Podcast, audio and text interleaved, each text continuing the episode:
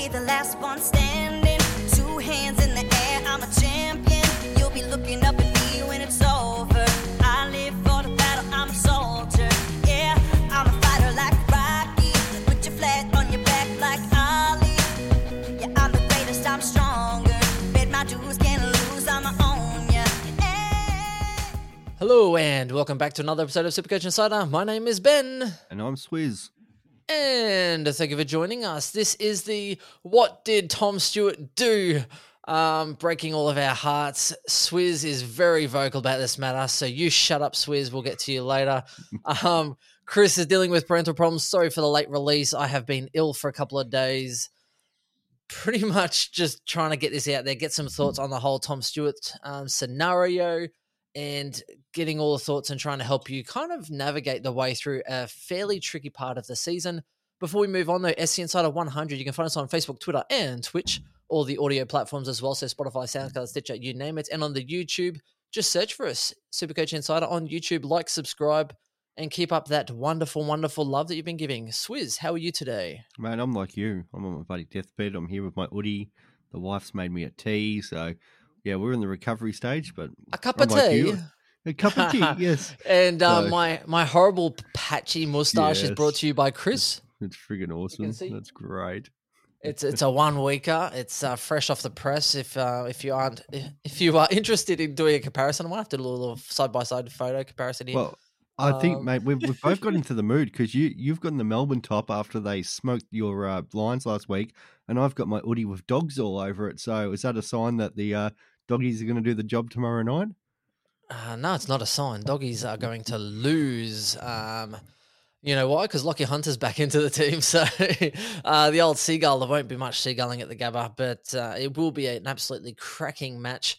This is the Demons. Um, I had this, I think, a couple years ago. A mate of mine um, lost a whole pile of weight and he gave me his Demons jacket. So I was like, boom, wearing it around school. I, I do like the Ds. I was barracking for them last year obviously when they weren't playing the Lions. So the Lions are, are through and through. But I thought, look, you know, in good spirit to my friend Neil, shout out Neil, I'm going to wear the D's j- uh, jumper for this podcast today. So that's pretty much where we sit. Uh, also, our sponsors as well. So brought to you by splashvodka.com.au. And um, I'm going to be giving some love. I think Swizz, yours should be on the way. I might check on the tracking on that. And also manscaped.com Yes, as well Manscaped. Um, get on amongst it and support those that support us uh, as always. Now, Tom Stewart, mate. Now, when I first saw it, I was like, there was he was, was one step past the, you know, he took one step, arm was tucked, and just pretty much slowly ran through Prestia. Um, and I was like, oh, maybe there's not too much there. I mean, come on, he couldn't really avoid it. This, that, and the other. Trying to be biased, uh, Stewart owner as I am, obviously not a, a Richmond supporter. Uh, and then when Chris Scott came after, yeah, after the match and said, "Oh, oh, you know," Stewart said, "Oh, I did a bad thing. I chose to bump," and I'm like, "Oh yeah, he is totally fucked." so once you make that admission, I was like, "Okay, here we go." Um, I thought three weeks would have been deserving, but four is where it sits. Um, that's where it is. So we're in a, a predicament because four weeks you have to trade. Am I right? Uh, you are, yeah, no, mate. It happened not far from me. I think security. There was probably ten security hanging off me not to jump Right. the fence and Right in Chase front of me. chase Stewart around the ground. Um, yeah, mate. It was. It is what it is. Unfortunately, probably cost us the game, but four weeks. I think that's probably on the money. I've been pretty vocal about my um, thoughts about how the tribunal system should work, and it, he probably should be playing this week, but should be missing future home and away games against Richmond. But that's for another day, I guess. And that I know a few people share. Why? So they views. can try and I- I- get the advantage that well, way. uh, you know what? I, I'm not. A, I'm not with Cornesy on the red card. I don't think that works. But I think for stuff like, yeah, it should be. All it does is advantage the teams they're playing this week and that week, and the and you know now Richmond are out without Prestia, and, and this is not just a Richmond thing, but you think Gaff on Brayshaw or you know Hall and Staker or, or you know whatever whatever situation you want to put up, um, where yeah clubs clearly get disadvantaged because then they miss their players for a couple of weeks and then you get nothing, you know, in return for it. So that that's always been my theory on it. And That's interesting, but your theory is kind of shit. Now I'll tell you why. Um, what if they, you know, say it's a four game suspension Yep. and they retire at the end Yeah. of this year? There's no I way they're have a playing. thought on that, mate. There's no way they're going to play four. Now, what if you split it down the middle and say, right, it's a four game suspension. You're going to do two now, and then you're going to miss the next two games against Richmond. Yeah, my mate. And if it's in a if it's in a final or a grand final, then tough tits because you cost us a game early, and Yeah. you're going to have to cop the fri- consequences. friend of the show, Nelson Moody, uh, he put that out there and said, yeah, it should be, say, if it's two, it's one and one. If it's four, whatever. If it's an odd number like three, and then it's the a two and uh, one. yeah two and one or one or two, depending on how you want to do it. Uh, and my thing about the retirement thing, if you retire, then it becomes a financial compensation, and that's so there, there's an amount of money that goes towards it because you haven't fulfilled your uh, your suspension. That's uh, that's just my theory around it, and that I know that's got a bit of love. That everyone's different, but I think there's some merit in that, Yeah, and not and Ah. not Zachy Merrett because Yeah, Not no, not Zachy. Merrett. More like his, more like his um, unpopular brother, the other Merrett. So much so, no one even remembers. I was going to say, no one remembers his name, right? Jackson. Okay, there you go. oh, because I my wife's a passionate bombers person, so I do know that one. But yes, And speaking of which, do you want to disclose what might be happening next week, Suze, or what is happening? No, no, no, not at all. Let's not talk about No, it. let's yet. not- let's not let the cat out of the bag. Surprise Okay, the right. listeners, mate. Surprise the so- listeners. All right, my bad. Right, Might have to edit this one out for. nah, you're good, mate. You're good. Let's go. let's, Let's talk. talk- let's replacements, and we're gonna, we'll, we'll get straight into it, mate. Okay, so now this is going to be really dependent on the position you find yourself in. Now, there's a couple of different scenarios, and it really is team by team dependent. Now, I've, I've heard a few people tossing up, um, you know, like going one, like going a rookie down to then free up cash. You can then upgrade Stewart to a Dawson, which is two trades. Um, if you have, you know, six to eight trades, then I'm like, okay, well, yeah, maybe that's not a bad idea. But generally, this time of year, you're really trying to maximize um, trade value and burning a trade just to upgrade that extra 30k isn't really going to be trade value the only benefit is um, i guess it does free up a little bit of cash for the next injury you might have uh, but again it's i'd only be doing that if i had six to eight trades Yep. and that's the only way i'd sort of be considering that if i had five or four uh, i'm trying to sort of look at a one trade scenario if you have cash in the bank it's an easy easy situation Otherwise, you can sort of look at different combinations of making the best of a bad situation. So, what I mean by that is that if, say, Hobbs is your F6, is there a way that you can turn Stewart's injury into two premiums and finish your team? That's where all the strategy sort of comes in. Um, and it kind of then goes, okay, well, I've got an injury, but what I can do now is I can go, you know, Stewart and Hobbs to a, um, you know, a, a defender you know, a- and a premium for Hobbs, um, and that kind of scenario, or Roses, or um, Joel Jeffrey, or all the you know some of these other players that aren't, aren't playing at the moment to really sort of secure up your side, or even possibly, which I have toyed with Swizz, um, getting a loophole because at the moment Hobbs for me is my F seven. He's playing for English. And I'm like, is it worth me burning a trade for a bit of that swing action, uh, or do I just get best available? What are your thoughts um, based on everything that's just been said? Yeah, well, mate. Firstly, no, we love all our fans out there, but for those who've been messaging me with more than ten trades and two boosts and that, go get fucked. I don't want to hear from you. Um, but for most people in the real world who have sort of six, eight trades, four like probably us, and that it's yeah, it does become very dependent on what you want to do. Um, I'm in that very much that situation with Roses, and what can I do with him? And If they have 10 trades and two boosts, they must be going for league. There is no way Oh, anyone's inside the top That's 1,000. right. That's why I don't want to Um, hear. and if, if that's you, then you're holding Stewart anyway. Anyway, and you might as well just. you may as well upgrade. If that is you in that situation, that it's a simple thing. You upgrade around, downgrade a couple of those rookies, get the cash, and go out and get. You might not even worry about Steven May. You probably could go up and get somebody more expensive and just use as a cover, and then you'll be laughing come finals time if you're in that position. But for those people who especially been playing for overall, and the trades have been going, um, yeah, the decision becomes a bit tighter. So if someone like myself with four trades, it does become very um, dependent on what I do on you know the, the injury risk versus the scoring potential. Um, and that's where like your likes of your Aaron Halls become more riskier than some some of the other options we'll talk about. And it all comes down to if I spend up on a higher um, defender it limits my option for a loophole player for Rosas, where like we I know we were doing some maths around it before and go, okay, if it was a Vlastuin, it allows me to get like a Duncan or Heeney. So that balances out where if I go up and get Dawson, all of a sudden, yeah, I can't get much for a. Um, there's also the thought for me that do I go out and get, say, a Darcy type or a Goldstein or someone to shore up my rucks? Um, and then Darcy Cameron goes back into the forward line. It gives me some flexibility there and gives me that seventh forward that I can sort of play around with. And then how much cash does that now leave me to the defender? Um, not as much. Uh, so yeah, there's a bit of a gamble with all this um, and playing around. Obviously, the the points on field are important, but we've only that'll leave me only with two trades. And I know a few people in this position would only have two or three trades left. That loophole becomes very important because the one week injuries you don't worry about because you've got that loophole option to cover it. So, yeah, it's a bit of a cat and mouse situation of how we're going to play play around with this and and what's the most reliable option.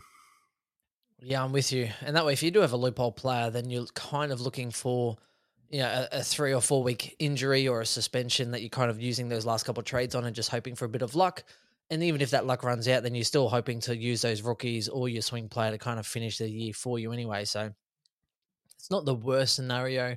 Um, if you have a couple of little one weekers and that person is pretty much, you know, that swing player has just saved you a trade. Um, the only downside is if you don't have any injuries, then you've pretty much just used that player uh, and you just sort of use a little bit of loophole. So it is definitely a cross situation there. Now, sparking um, this conversation, Swizz, starting at number one for me. Now, yep. um, obviously, Tom Stewart was the number one averaging defender. So Sicily um, has been a little bit off lately, but I do like him uh, a little bit more expensive if I have cash to go to him.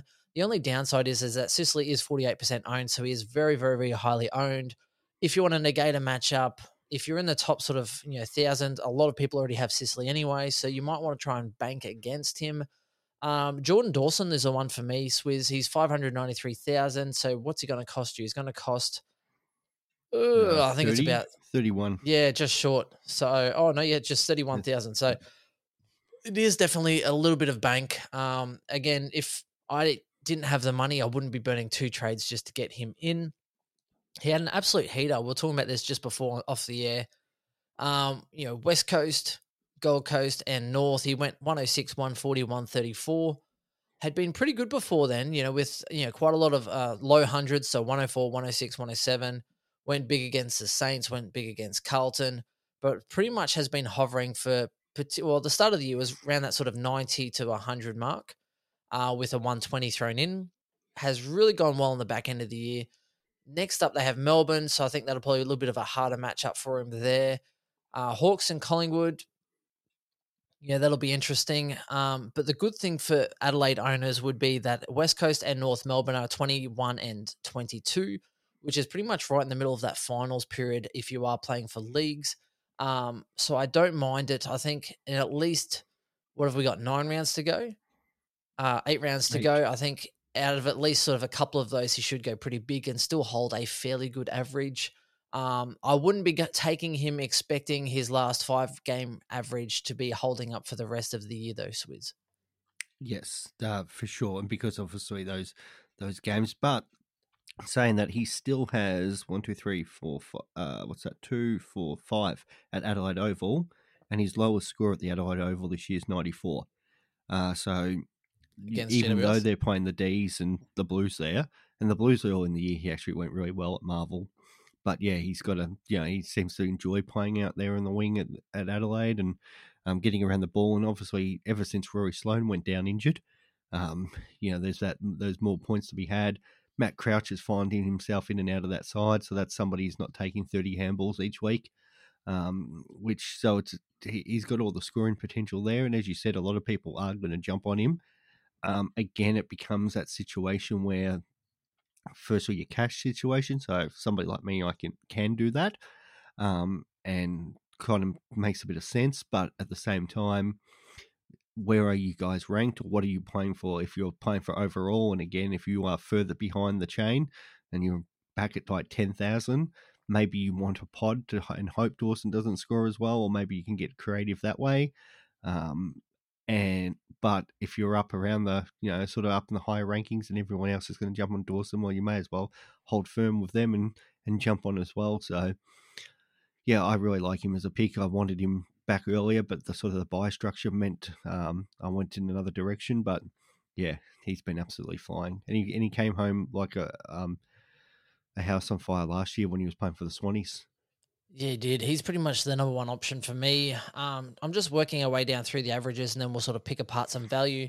Um, Jack Sinclair for me, I'd probably pass on his 577,000, 33% owned, so already a lot invested in him. With uh, was Hunter Clark and Steele coming back into that side, it's no surprise that he he pumped out a 79 just gone.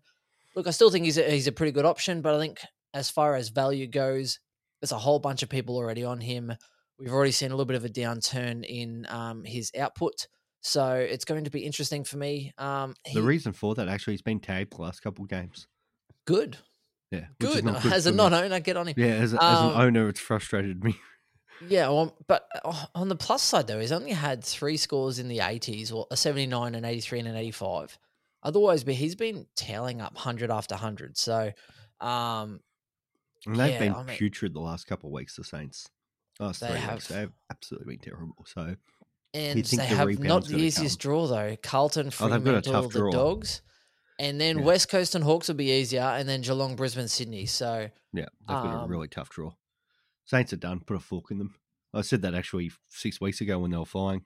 Yeah, Saints and. Saints and North. Yeah. I mean, um, and Saints and uh, and um, Western Bulldogs, should I say? They they have a tough run as well. Yeah.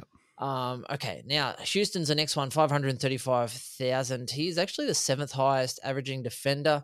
Um, on an absolute heater, but again, Port Adelaide also have a pretty tough run. Fremantle, GWS, Melbourne, Geelong, Collingwood, Richmond, and then Essendon, Adelaide to finish. Um, he's very much an up and down player, Houston. He has a high ceiling, which we've spoken about a long time, but again, just well, round 14, he, he got a 76 against Sydney. Um, he just drops these real low scores and he's, you know, he'll average you 100 for the rest of the year. I, I still believe that, but just expect those fluctuations as to uh, his scoring. Um, Swizz, what do you think on Houston? Is he tempting there's for no, you or is it? There's no actual, you know, form line for him. Like he's gone massive in against a couple of pu- tough opponents. He went 139 against Geelong and 144 against the Lions, both away games. And then he like throws out an 86 against North.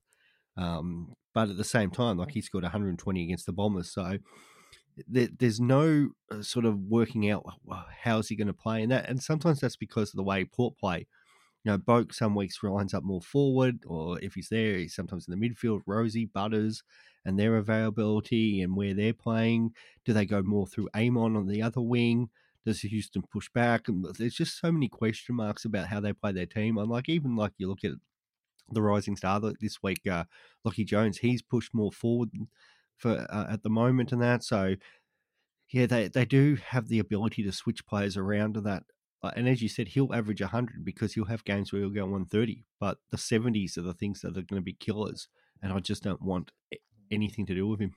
when teams let Houston run Yeah. forward of center without much attention, Port look for him and he is damaging.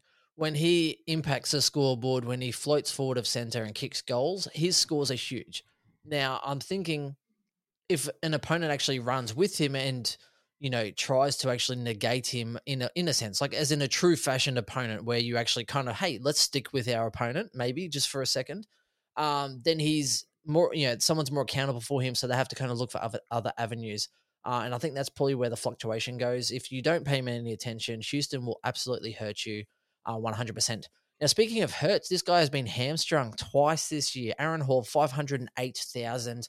The Temptation Master. Now, this is someone just before the week gone, because I think they played after Geelong, didn't they? So I was I was already toying up, and I was saying, hey, like Aaron Hall is going to be cheap. He had a high break even. Um, I was contemplating this before he went Mm. big, and now it's kind of hurt me. Yeah, so it was definitely after the game. It was on the Sunday. So it was after the game. So I was already toying up Aaron Hall. Once he went down, I was like, oh, Aaron Hall could be cheap. Aaron Hall has the potential He's already eighth on average. He has the potential to be a top six averaging defender by the end of the year. Um, his value at five hundred eight thousand. I was hoping he'd gone. He was going to be like four hundred ninety k. Um, breaks at a one fifty three. Most meters gained in a game ever. Absolutely ridiculous. Was like on track for forty disposals at one point. Um, just ridiculous. Now I, everyone knows how much I hate Aaron Hall, but as far as value goes and potential output, I think he is number one as far as price points point and average um, on my books. But it comes with risk, Swizz. Oh, the risk is huge. He's already been in my side and been kicked out of my side once this year. And that, Now, and see, now you're you're getting personal now, whereas I don't have any bias towards Yeah, this. see, you don't, where uh, I do, because I watched him score that 71 and- in a half against the doggies. And that's his ability. He can come out and score 150 against anyone any given week. He The way he calls for the ball when he's in the wrong position is like we used Second to think. none. Well, yeah, well, we used to think Jake um, Lloyd was just the ultimate seagull. This guy is next level. So he will score, no doubt about it. It's just how long does his body last? If he plays all eight rounds, he is the number one defender on the round home. Easy. He'll outdo Dawson. No problems in that. Like he'll see so much ball in that North Melbourne back line. Would not surprise me. He racks up 30 possessions every week, kicks the ball, takes kick ins. Like fantastic. There's another world where Hall this week does a hammy in the second quarter and he scores 40 and you're stuffed and that and that is the entire thing with Aaron Hall. And we cannot predict when that hammy's going to come, and he might get through all eight games. But he's already had two soft tissue injuries this year. Doesn't surprise me if he. And you were talking about this before off air, Benny. Gets that confidence. He keeps running around and that, and it just one week it, pings. And they've got a couple away games, like you know they've got to go back down to Tassie. They've got to go to Adelaide. You know, you get on the plane, especially like cold Tassie day there's always that chance that it goes. So I I want to do it. I really want to do it. But at the same time, I'm like, if he go, goes, I've got nowhere to go. Yeah, it's definitely true. Um, he he tempts me for a lot of reasons based on the fact that I do think he could have the highest output. But again, it's eight games. Can he make eight games? Because to start this year, um, what did he go? He went five. So he did a, a hamstring in the preseason, played five games, got injured in the fifth. Do you know what I mean? So it's, you know, he went 129, 123 to start, 70, 97, injured on 71. Um, and that 70 against the Lions, I remember that. He butchered everything left, right, and center. um, but Painful to watch that night. yeah, so Yeah, it, it's I- all of that. I And, want like, him. I want people- him based on what I could possibly get for him. But again, it is that situation where if you are only having four trades left, it is a huge risk, especially if you've got, say, a cover in your forward line. It's less risky if you've if you've got good cover. Now, I wouldn't be relying on Ware in my defensive line to cover me for the rest of the year because he might not play on any given week. Uh, it's a rookie. Do you know what I mean? He's not guaranteed to be playing uh, even though it looks like it's his for now. So I wouldn't be guaranteeing that cover. And with only a few trades left, do you really want to risk Aaron Hall playing eight more rounds? So that's 10 rounds total, um, injury free. Yep. If you've got eight trades, he's your number one trade in our option. Go out and get him because it doesn't matter because you've got another. You've got a trade up your sleeve. I think even if you've got like six and, and if you are just using one this week to have five left after Hall, I think that Yeah. would be okay. Like Um, last year was his best year, and he still played missed two games. The year before he's played fifteen, and then before that we had the six and six. Like this guy is as injury prone as they get. But when he's on Oh, the field and in this role, in this role, yeah, he scores great, and we know and how bad a lot Melbourne jump. are. There's there's quite a lot jumping on as well. Dawson's the first one. Three thousand people have jumped on already.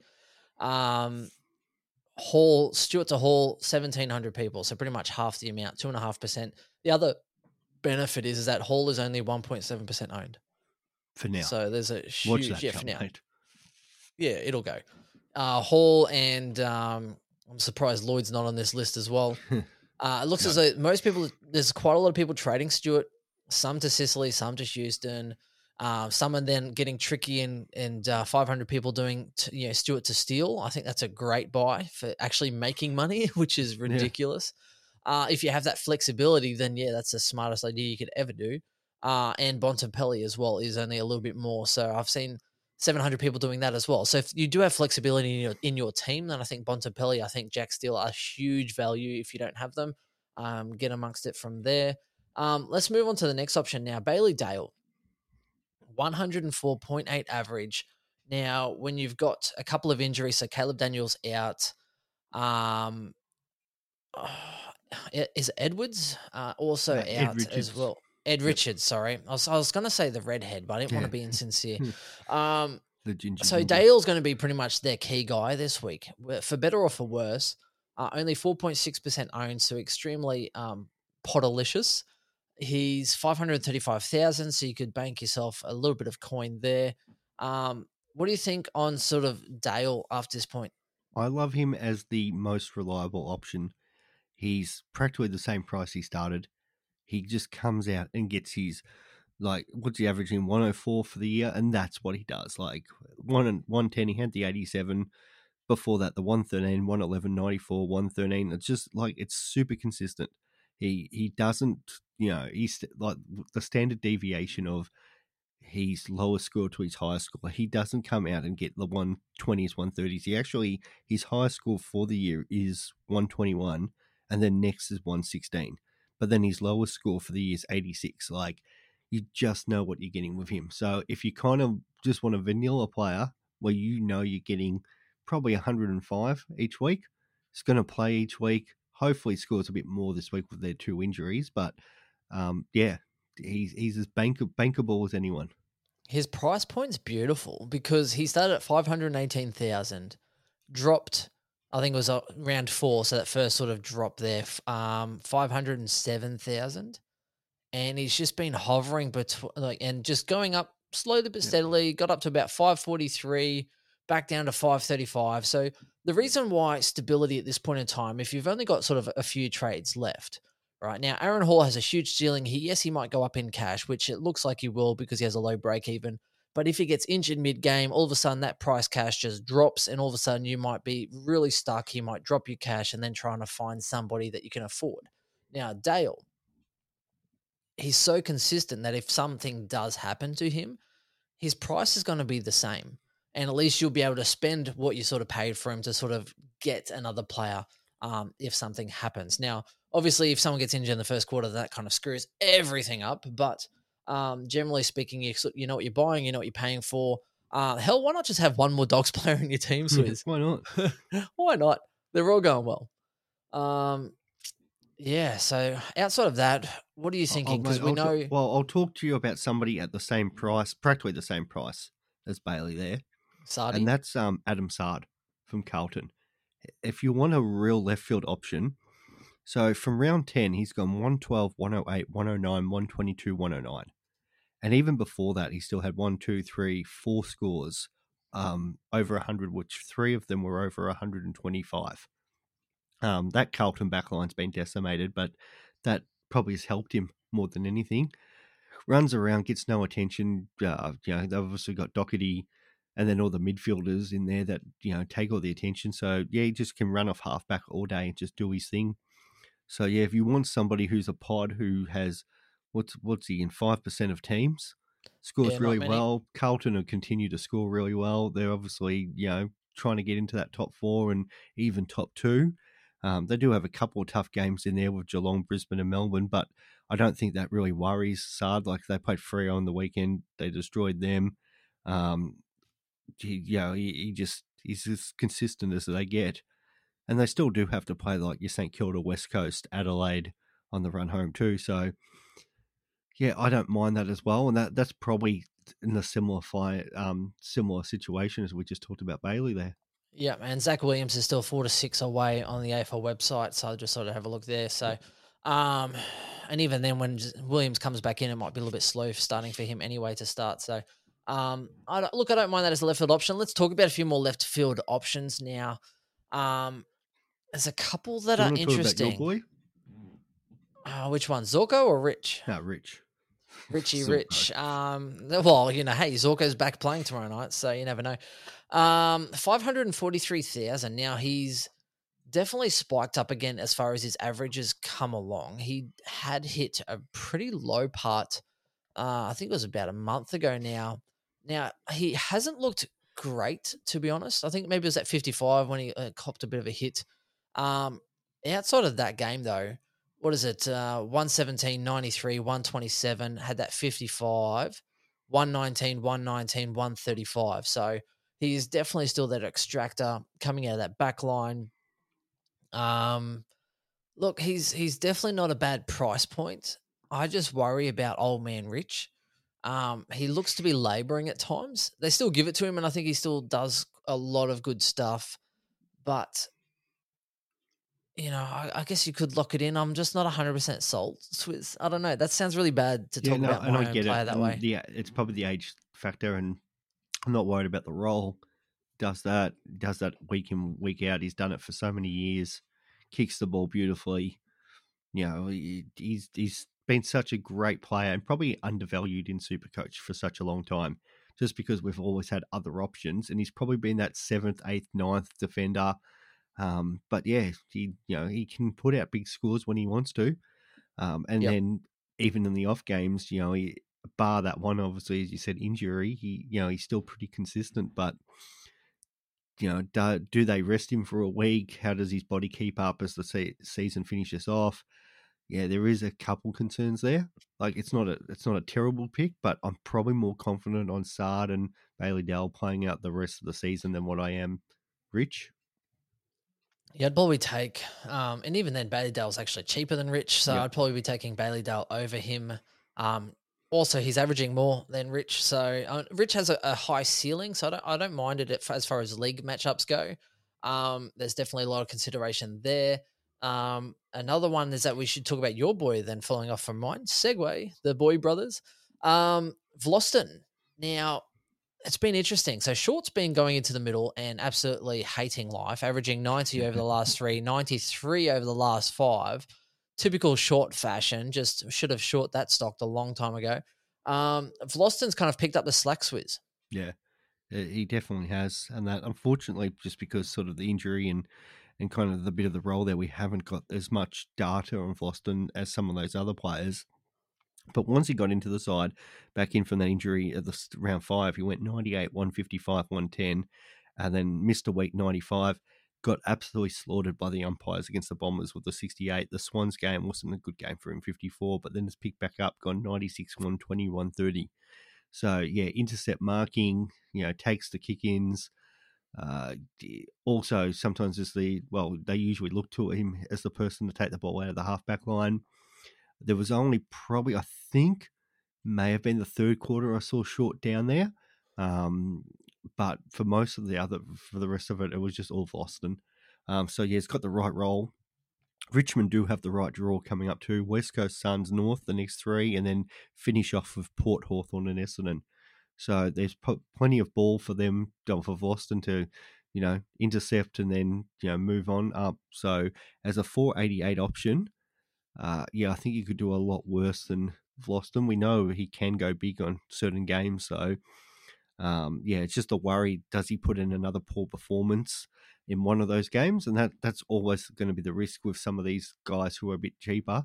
You know, they're cheap for a reason, and but you know he- he's he's got the ability to go on a run and continue that run of going, you know, hundreds, hundreds, and tens.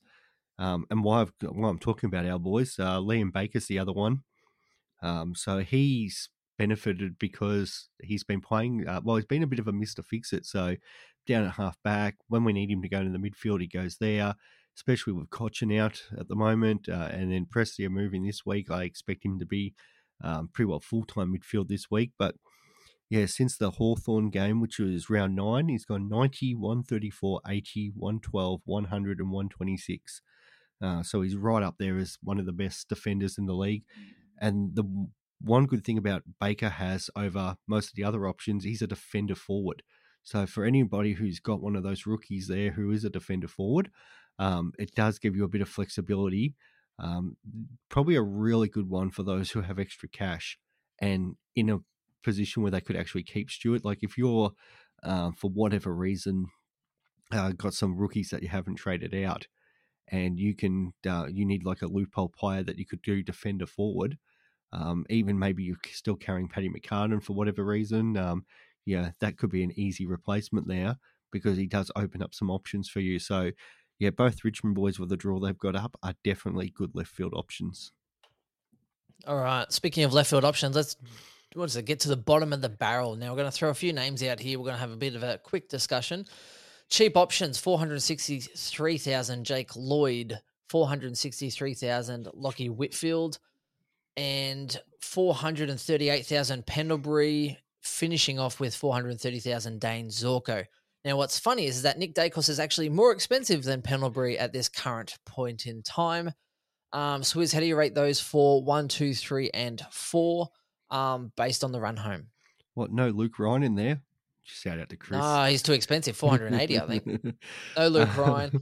Uh, Jake Lloyd, as great as he was last week, uh, that was because of McInerney being out.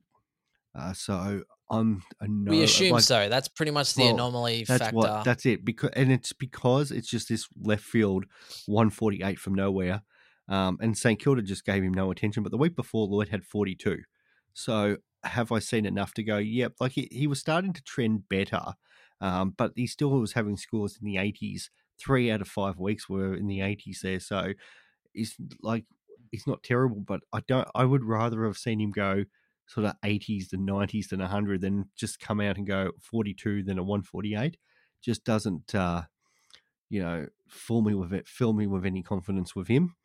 Uh lachie whitfield is dead to me but i can see him being a good option. You know the last three weeks the 118 101 103 is mcveigh going to continue to play it like that? That's always the question. Uh I just don't know if I can trust him, and that, that's that's my only issue. Like uh, he's probably the one that tempts me the most, but I get burnt by him every time, and I'm just worried he's going to frigging burn me again. Um, they don't have the easiest draw either. After Hawthorn, you know, Port away, uh, the Lions, the Blues, the Swannies, uh, they got the Dogs and Freo to finish. So, you know, does he? You know, Yeah, there's not that much run. pie to go around. Uh, who are your other two? The uh, Pendles. Um, Pendles is interesting because yeah, he had the 130.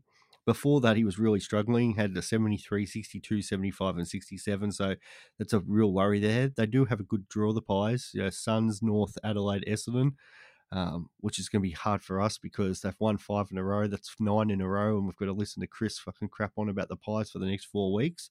And you would think Pendles would still be around that ball, um, picking up those points, but they do have a lot of good players, you know, Crisp and Lipinski, Adams. How much ball do they rely on him? And you just look at actually the development of Daicos. He's been absolutely fantastic. So Pendles earlier in the season against those teams actually went really well, um, and has probably struggled more against the harder teams. Like those three of those really low scores were against Freo, Carlton, and Melbourne. Yet early in the year against Essendon, it was a 109, Suns 115.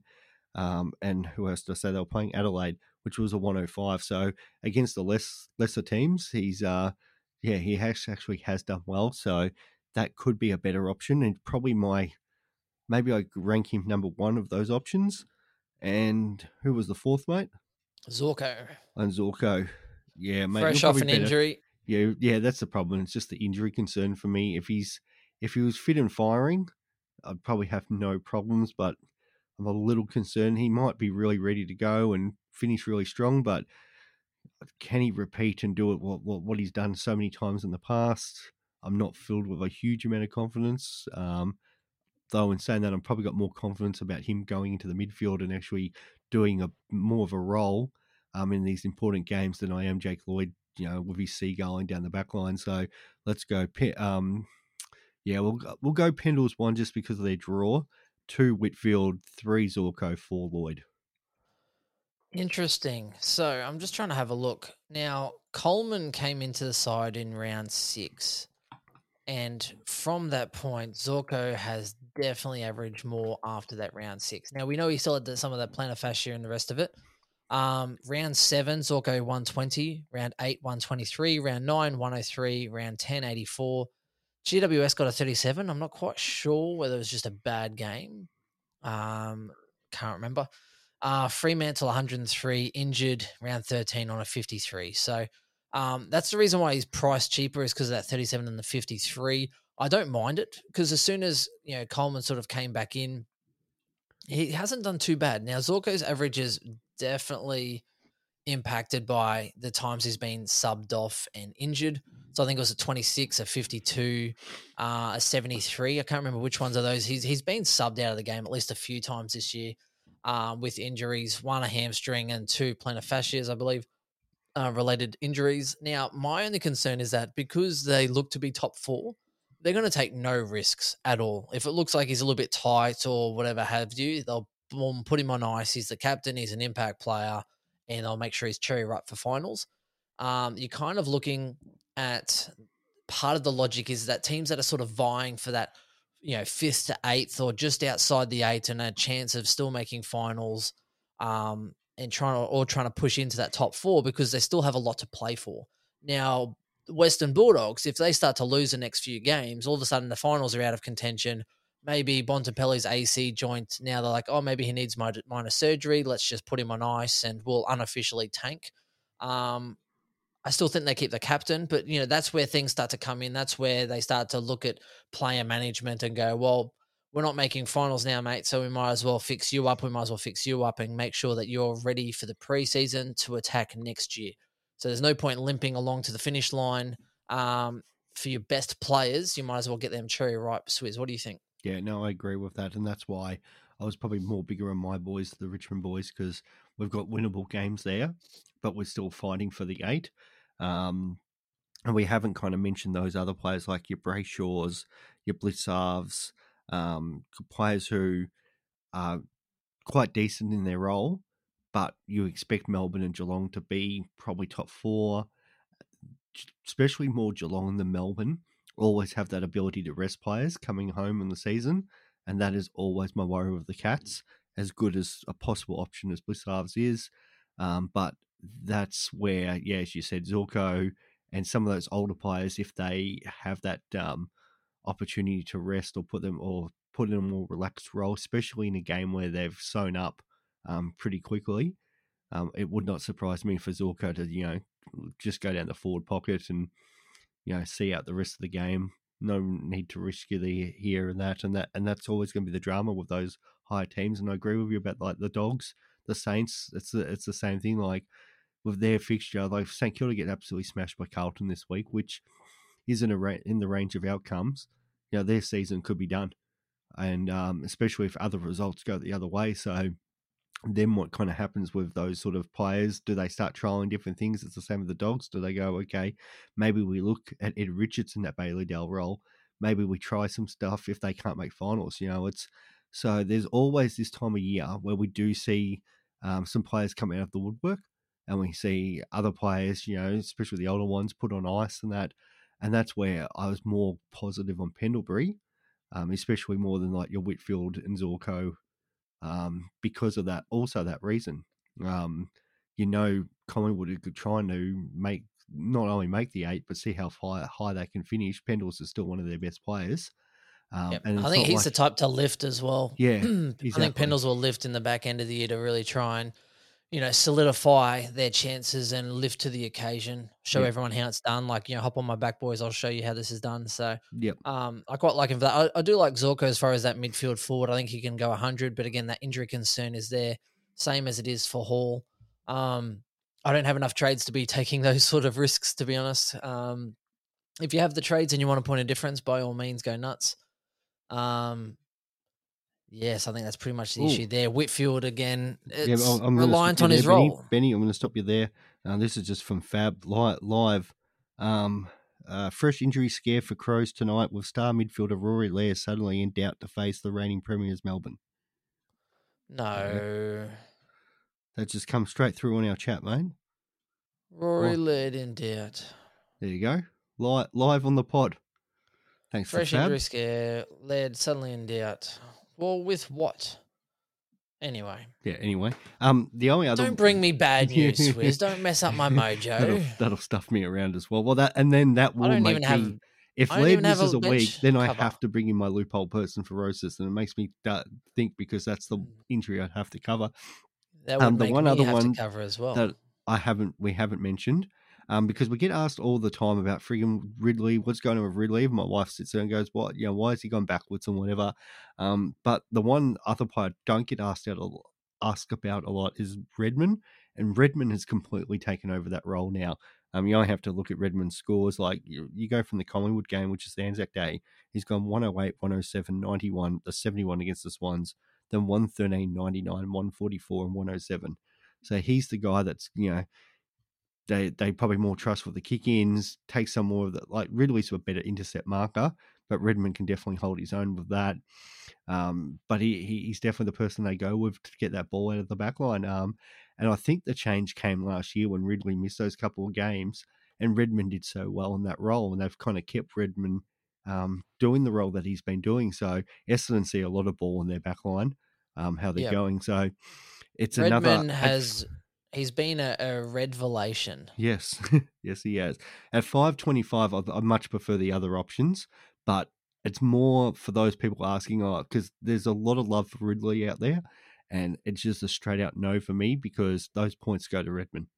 So I'd um No, I agree. Yeah. And look, and people have floated up Steven May. I know Chris was big on Steven May if uh, Stewart was looking to miss three weeks, um, based on the fact that he had a low game. If you're playing for league, I don't mind it. Um, but his break even is 152, so you might as well even just wait a week if you can afford it. If you're playing for leagues, um, get you know a Steven May for 370 or or whatever he could end up being. Um, I don't mind that as a play. If you needed some coverage, I'd wait a couple weeks on that. Um, otherwise, I think that's pretty much about it. Swizz, we'll Yep. look at captains. Um, what are you thinking for this week overall? uh, what have we got here for the games? Uh, well, your boys are playing tomorrow night, so that becomes Neale versus Macrae. Um, I'm pretty sure Macrae's who would you who would you be tipping? You know what? I I'm more on Neale, but I know what Macrae's done to your boys. Yeah, like the last Macrae and Bontempelli usually towel us up, and the only reason Bontempelli hasn't towed us up lately is because he can't kick straight. Well, I think he's had like four four behinds or something previously. Um, when we look at the lines, last three games against the Lions are 137, 183, and 135. Like, Yep. he just, as you said, towels out. That That's probably an understatement what he does. And it Um, goes much, much deeper than that because his average against opponents is the highest out of any of the teams outside of Carlton. Yeah. He averages 134.5 points against us, averages 137 and a half against Carlton.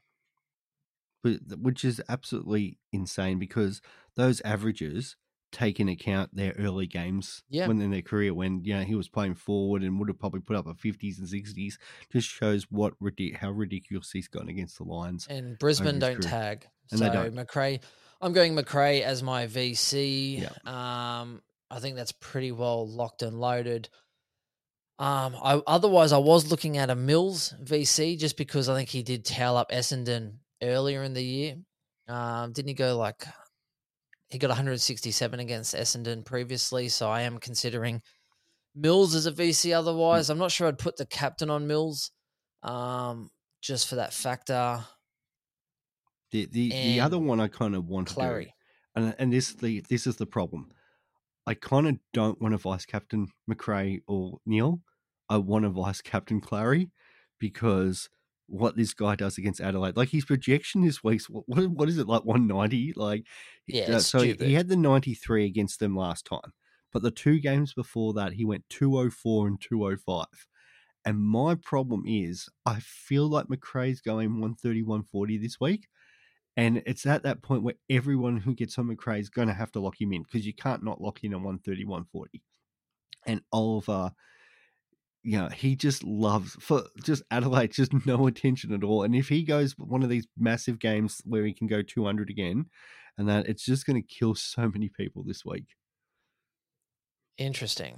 Um, now, if you're going Clary VC with, I'm assuming like a Hamilton or something as your loop, who would you be going as your captain? Uh, then, my, if- my my loop's Teakle. He's the been the perfect loop because oh yeah, I have Teagle as well. last game, Sorry, yeah. correct. So Yeah. who would be your captain then? Uh, my captain uh, would probably be Touk. Mm, okay. So Captain that that's Touk. that becomes a bit of the way, or maybe Witts. Um, uh, so not as confident with Witts. Touk's pretty reliable, But in saying that, there is some risk there. Like we have, we are blessed with options this week. Like the Blues playing St Kilda, the Brisbane um, Bulldogs game, they'll shake hands in the midfield and they'll just run around and do whatever they want. And as you said, Yeah. Mills, he, he will absolutely smash it. And that's before even mentioning Geelong playing North Melbourne. And Yep. I know, like Super Coach Mama Emily out there, I'm pretty sure she has Jeremy Cameron. Like those who brought him in would want the VC on him because he absolutely smoked them down in Tassie. He'll smoke them this week. Or even VC on Clary, and then yeah, and then you could, see but how he then, goes. but then you're at the same time, uh, are you risking? Like it's such yeah. But a if risk. Clary if put- Clary does so bad, then do you know what I mean? It's Yeah. well, what worse could you do? Well, that's right, exactly right. And you'd you'd bank those just Geelong forwards absolutely smashing, or even if you had a Guthrie or somebody like that. Um, See, I was probably going Macrae into Clary. I think will be the most logical choice this week. Um, I was thinking about Callum Mills VC into a Clary just in case he does go 160 to 200 because we know Mills can do that as a VC. I don't want to put a captaincy on him um, just because of that. I, w- I would like a Clary. The other option I was thinking is going VC Clary, but then just putting it on, say, a, a Sean Darcy or someone at the end, if um, only if Lycett's not playing. Um, because it's rumored he might be back. So if it's not Lycett playing, then I think Darcy could tail up as a backup Yep. and hope that Clary just does well enough, basically. yeah, exactly. I, I think it'd be stupid to not roll the dice on a Mills or a Macrae, though. Yeah, and, and, And, that's the hard bank, thing. And It's just bank the points. because yeah, bank them and that. That's it's just the danger of like like Clary. eh, There's so many range of outcomes from him. He's the one that could go the double ton. He's done it twice against them. Now it's so hard to get near that, but if anyone's going to do it, it's him. Mills could But Mills definitely a can ton. could put up a decent score. I don't think he's got the double ton in him for He does. this. Well, he's done it He, before, he but I don't He's think but I no, but I don't think he's got it in him this week. And that, but then in saying that, yeah, as you said, he did go 167 last time. Yeah, I, I feel like maybe he's the VC. Uh, how quick, how far apart do they play? It's one after the other. No, no, so, yeah. Yeah, you'd have to be uh, pretty close. Yeah. I play cricket on Saturday, so that that stuffs me because I usually can't get it out and change it so quick. But Otherwise, I think you could go a lot worse than Macrae. But I- I again, you're probably like, right. Macrae He's probably good- going 130. He's I probably think going yeah, 130. 130, 140, and and that's a great score. But it's just if I feel like there's hurt factor coming this week for those who lock him in. Bless you, mate. Gesundheit. Yeah, no, I I feel you. Um, that's why I'm thinking at least Mills. I know, I, I know if I'm going to take it or not. Yeah. basically. Um, and then just roll the dice on Well, yeah, you would know. Especially if Yeah. Laird's not playing, then Clary becomes even more I important know this that's the week. thing because there's more points not getting chewed up by Laird. Like Laird's a 120 player. Yeah. That's that's 120 taken out of the game. And let's just say Crouch comes in for Laird then. Like Crouch is probably going 85, 90. So already there's another 30 odd points freed up in a game which you would expect the D's, if if they play like they did against the Lions, they're getting 2,000 points of that Supercoach pie. Yeah, I think that will be very impressive. Um, that's definitely things to note there. So whether you put the C on um, Clary or whether you put the VC on Clary, let us know what you're thinking. Let us know uh, if you agree or disagree with any of those decisions today. Who's your money on? Who are you trading out this week? Who are you bringing in? And that's it from us, everyone. Stay tuned for our team podcast as well. So we do our weekly team reveal and we talk about our our teams and um, quick little snippets. Uh, I brought in Heeney last week and I broke him. So yeah, stay tuned for that one. um, thank you for Swizz for joining us, and um, we'll catch everyone again next time. Bye. Thanks, guys. Bye. The C is for the courage I possess through the drama. H is for the hurt, but it's all for the honor. A is for my attitude, working through the patience. Money comes and goes, so the M is for motivation. Gotta stay consistent, the P is to persevere. The I is for integrity, innovative career. The O is optimistic, open and never shut. And the N is necessary, cause I'm never giving up. See, they ask me how I did it, I just did it from the heart. Crushing the competition, been doing it from the start. They say that every champion is all about his principles. Carry.